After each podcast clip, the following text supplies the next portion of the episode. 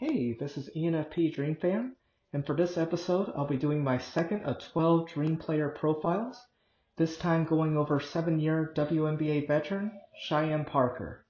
Uh, she will be an essential cog for the Dream, as she should see both uh, time at the 4 and the 5, uh, with the Dream going most likely with a center by committee approach, uh, with there only being one true center on the team in uh, Kia Vaughn.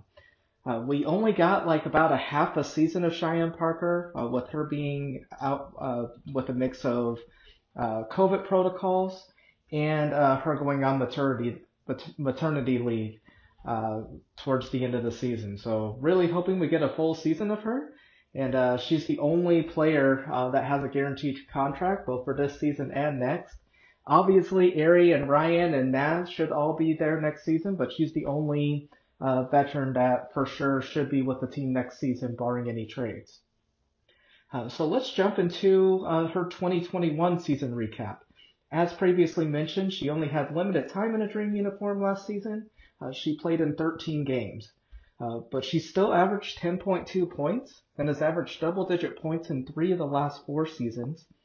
She averaged four and a half rebounds. Uh, in the previous three seasons prior to last one, uh, she had averaged at least 5.8 rebounds. She averaged 1.2 assists and 1.2 steals, uh, which she's really added to her game the last couple seasons, as in 2020 and 2021, uh, it was the first time that she had um, averaged over one per game in both of those categories. So uh, really hoping she's able to keep that um, up for the dream this coming season. And then lastly, she averaged almost a block per game at 0.9, um, she's averaged at least 0.9 blocks in four consecutive seasons, going back to uh, her time with the Chicago Sky. Uh, so some of the season highlights for her, the big promising note is just how uh, she finished the season. Uh, Parker had double-digit points in eight games, including consecutive 15 plus point performances in the final two games of the season, in which she at least received 20 plus minutes. Uh, July 4th, she scored 18 against the Aces, including going 3 of 3 behind, uh, behind the arc, and 7 of 9 uh, July 9th when she scored 15 against the Connecticut Sun. Uh, the most fun game to me, though, was on June 23rd uh, against the Minnesota Lynx, the same one, one of the games where uh, was underutilized, as mentioned in the previous episode. Uh, but yeah, Parker just stuffed the stat sheet.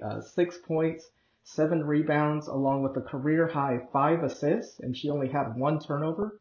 Uh, her previous career high was three, and then she had a career high five steals. Her previous career high was four, and then added on two blocks as well.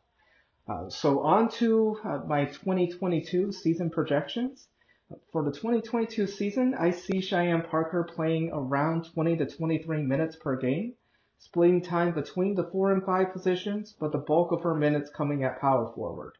Um, her impact may be down some games, especially with a condensed schedule. There may be games where uh, the Dream may decide to limit her minutes, uh, so she's uh, more fresh uh, towards the end of the season when hopefully we're making uh, a bid for the playoffs. Uh, when she's at her best scoring wise, she's hitting threes or shots from outside, allowing for easier opportunities inside with uh, teams having to respect her outside game. And uh, I'm hoping that she finds success this season. I don't see why not. And uh, just her having more games like she did against the Minnesota Lynx where she contributes in multiple areas will just be essential to this team's success with uh, not having a, a, lot of experience behind her uh, on the bench. Uh, but here are my uh, stat projections for 2022. Uh, I have her scoring 342 points, which averages 9.5 points per game.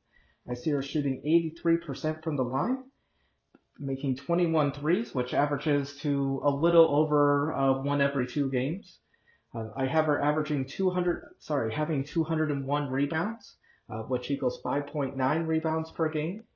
43 assists, which is a little over an assist per game.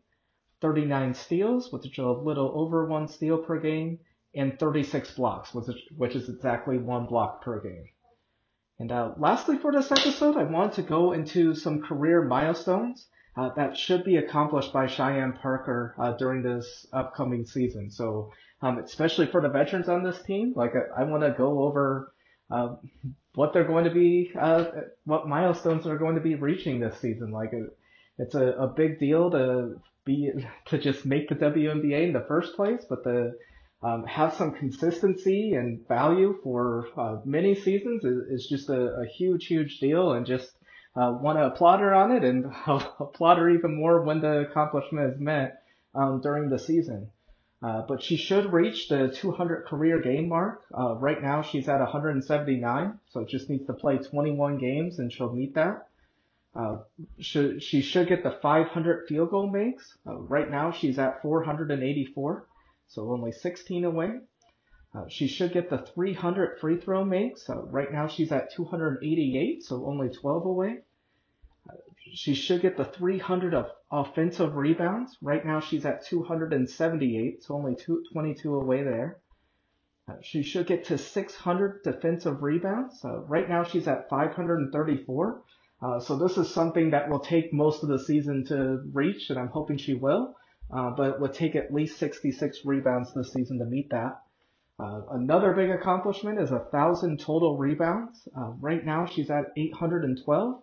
Another thing that will be close towards the end of the season, but if she gets 188, uh, she would meet that. And just going off of the uh, 5.9 rebounds that I have for her, it would be right around uh, what she would need to uh, meet the 1,000 rebounds this season. And then lastly, um, she should reach six, 1,600 points. Right now she's at 1,292, uh, so she would just need 308 points uh, to meet that accomplishment. Uh, so yeah, that's my breakdown of Cheyenne Parker. Uh, my next player will be Erica Wheeler. And then also on Saturday, I'll be going over um, some of the things I'm looking forward to uh, in the Dreams' first preseason game against the Washington Mystics on Sunday it stinks that the, the game isn't televised, but uh, there's just so much uh, that we can uh, glean and learn uh, from uh, the stat sheet that we see after the game, and hopefully uh, a couple reports on observations that we're seeing and everything. yeah, just the season's rapidly approaching. I can't wait to see what 2022 has in store for us. but thank you so much for tuning in, and I will talk to you guys later.